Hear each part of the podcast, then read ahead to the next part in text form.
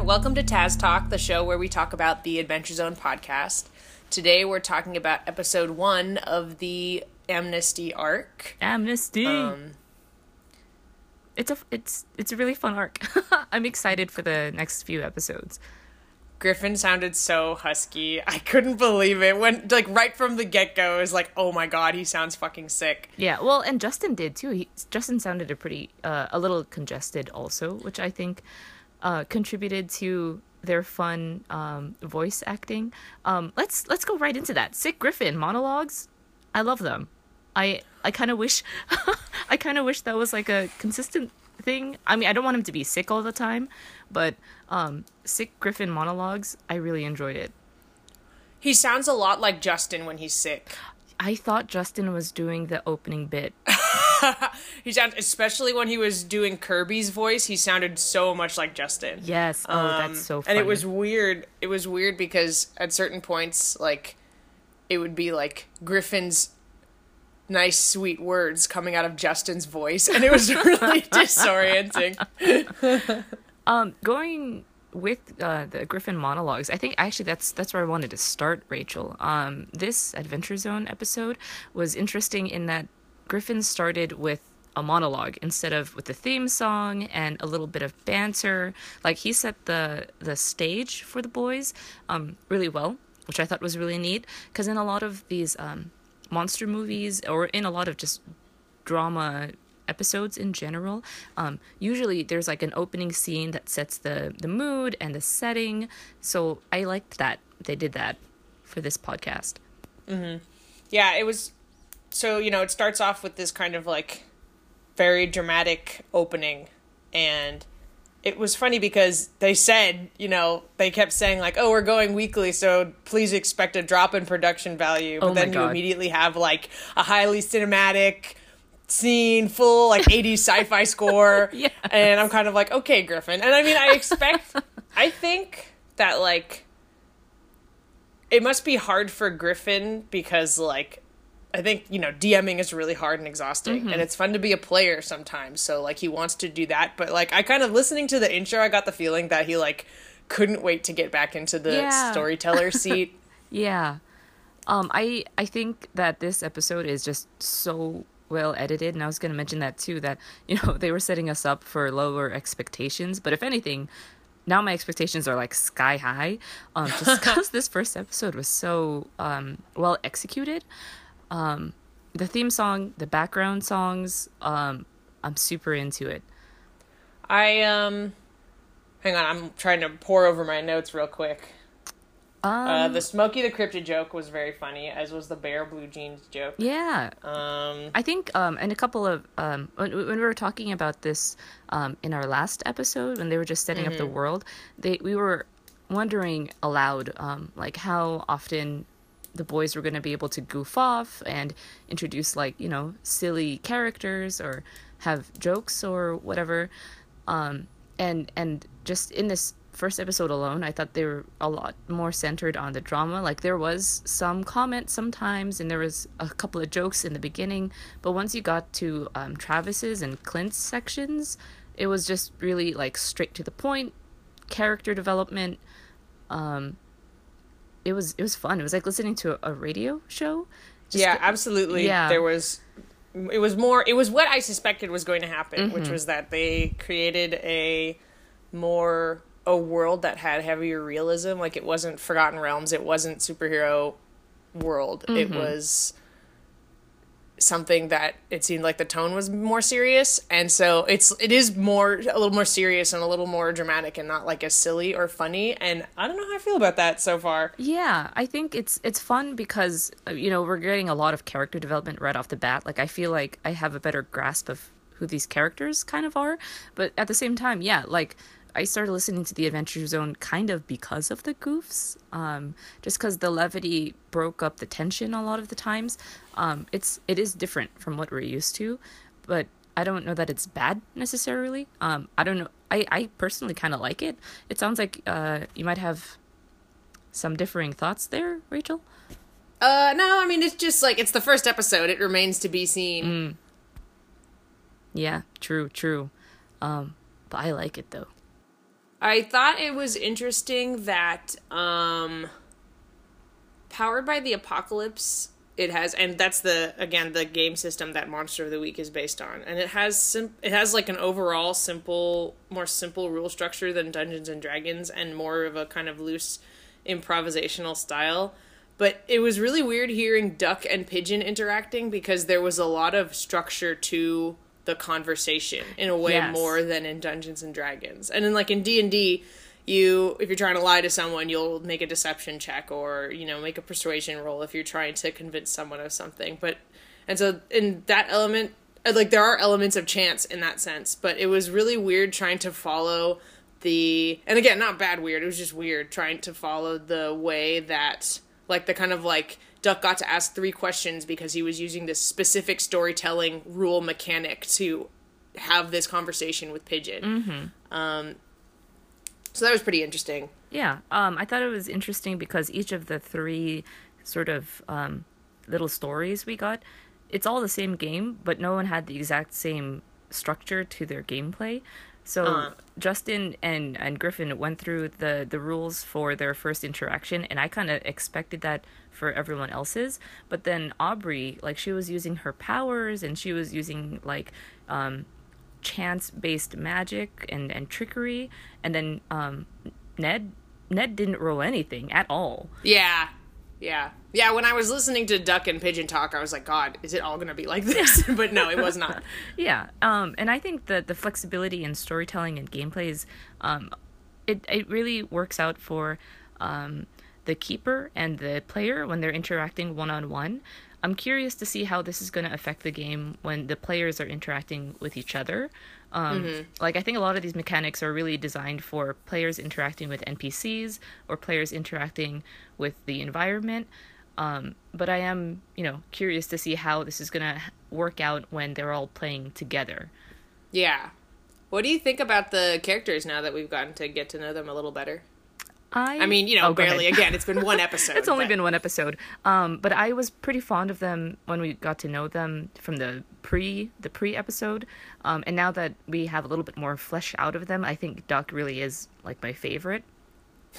so I mean, and and and I mostly say that because something I was looking forward to with this arc is that the boys were going to be able to do like regional slang and that they were going to bring yeah. in you know some homegrown experiences so duck of of the three characters that we know of i think he's really he's the hometown boy he grew up in the area like he pays attention to the local idiosyncrasies of the football game traffic and and vicky are you vicky's girl like i like That was really funny. I thought that was so great. Um, it really it was a good. Oh, go yeah. ahead. It was a good. No, you go ahead. Oh, okay. Um, well, it brought a really good depth to the character. Um, that really, and and I think that's what Griffin was hoping for when he was talking about like grounded characters. Um, it really showed like that Duck had roots to the Mm-hmm. environment and to the setting and the town. So just for that alone, I really, I really like that character development. Yeah, Duck did. Uh, Justin did a good job of establishing like a kind of small town feel with a, lot of offhand comments. Um, I the thing that's really funny about Duck to me is that in the balance arc, Justin was so concerned about making Taako a really funny character, and he kind of went through a lot of effort to like trying out different sort of personality traits, trying to make sure it was funny to listen to. And now it's like he has made the most boring character possible. Boring, but like endearing. I guess.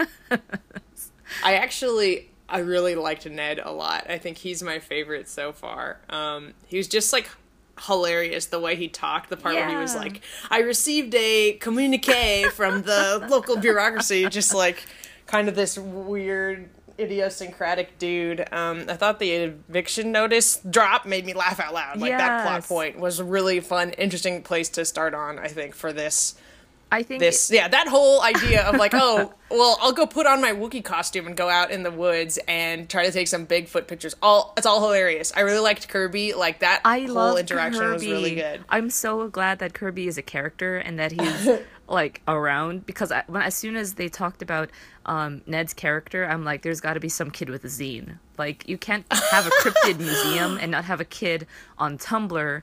Like I know you don't really watch uh, Steven Universe, but even in Steven Universe, there's a kid with a zine. So I'm just like, I love it. I adore it. That's so funny. Yeah, Kirby was great. Um, I really liked Ned. I liked that he kept saying shop instead of museum. And Yes. it, it was one of those things where it was like, I I got the sense that Clint was doing that on by accident, but really like rolling with it because it fit the character It and the interaction did. really well. Yeah. It was awesome. And I think um, that's kind of a fun parallel between uh, Ned and the shop that he runs, where Mm-hmm. you know Ned has a kind of a, a shifty background, so the shop that he runs is kind of a blur between museum or shop, and and Ned Mm-hmm. himself is also kind of a blur between like grandiose, really like he holds himself very highly and he talks with this really grand manner but when you get down deep to it he's just kind of grifting going from grift to grift Mm-hmm. so i think that the parallel of duality between uh, the shop that he shop museum that he runs and the character that he um, has potential to be or what we've been presented with it's going to be super fun and i'm really excited Yeah, I um I'm really excited for Duck or Aubrey to run into a guy in a Wookiee costume in the middle of the woods in the next couple of episodes. Yeah. That's gonna be a trip. Yeah, Um, I, I was going to mention that a little bit later, but I, um, I was going to ask uh, Rachel, how do you think the characters are going to intertwine? I think the stage is, is pretty well set. Um, they were all kind of heading off into the woods, and I guess Yeah. they're going to So, yeah, run into a Chewbacca. Yeah, or what it, it was like a big bear. It was bear blue jeans out in the woods and um, oh my god! oh and no! um they uh yeah, it seems like Duck is going to go out there looking for the thing and Ned is going to be out there um trying to fabricate cryptids and then he's going to run into the thing. And I guess the mama character is driving Aubrey back to the gate. yeah, I guess they're all um, like approaching the gate. Yeah, of. probably. Yeah. yeah. So, uh, and this also was something that I was thinking about while I was listening to the to the recording. But I mean, um, are all of these stories happening simultaneously?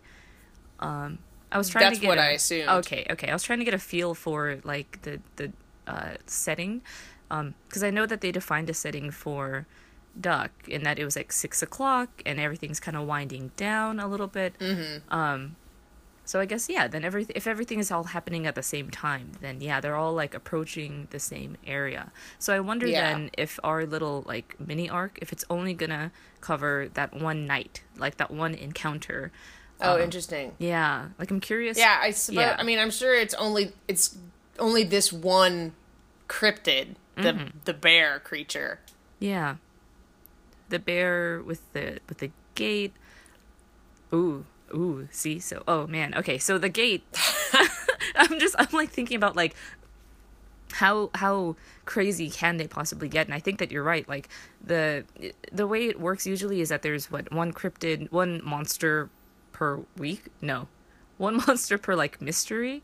So it sounds like they're um they've introduced this gate and it's got to be something to do with the cryptids going on. So maybe it's like leaking characters or or Mm-hmm. Uh, yeah, that's what it seems like. And it seems like does Mama think that Aubrey is a cryptid? It seems so because she was straight up like, "Okay, how did you get here?" Mm-hmm. So I think she's gonna be like a conduit for them to, you know, find out more information. Maybe that um, that interviewing mechanism is gonna come up again, just because she has a direct link to the mystery. Mm-hmm. Yeah. So maybe she'll talk with Aubrey about it in the car or something as they go on. Hopefully, yeah. I'm interested to see how that develops. I think like the Aubrey mystery, I I have no idea where that's going. Whereas I could kind of predict the situation with Duck and Ned. Yeah. I kind of wonder, um, you know, like before they recorded, if they said, okay, you're going to start at your ranger station, you're going to start at a hotel, not even in Kepler, and then you're going to start in your shop. Like, I wonder how much staging happened before they recorded, or and versus how much was like Griffin improv- just telling them where they were. Yeah, yeah, Yeah, that's a good question. I don't know. Yeah, um, I thought it was really funny when um, during Duck and Pigeon's conversations, how Duck was like, "Well, what's your last name?"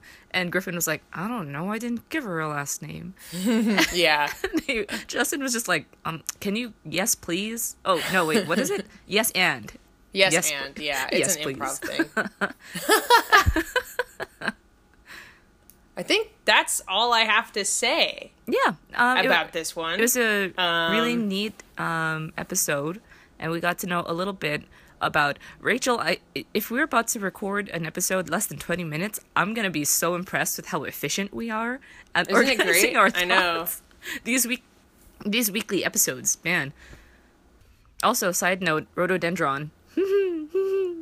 Rhododendron is my name in our D and D campaign. So when they said uh, state flower, rhododendron, I was like, hey. oh, I totally missed that. I was like, I'm totally gonna mention that on our podcast. oh man. Yeah, when are we playing again? oh, I have Wednesday that. night? I don't know. I will tell you after we end this thing, because I will have to look at my calendar. Okay, cool. All right. Well, um, if you want to contact us, um, you can send us an ask at taztalk.tumblr.com or you can send an email to taztalk at gmail sorry taztalkpodcast at gmail.com And if you want to tweet at us, you can uh, tweet at us at Taz Talk Podcast. Um, and you know, I think that's that might be it. all right cool excited for next week Next week. All right. See you later. okay bye everyone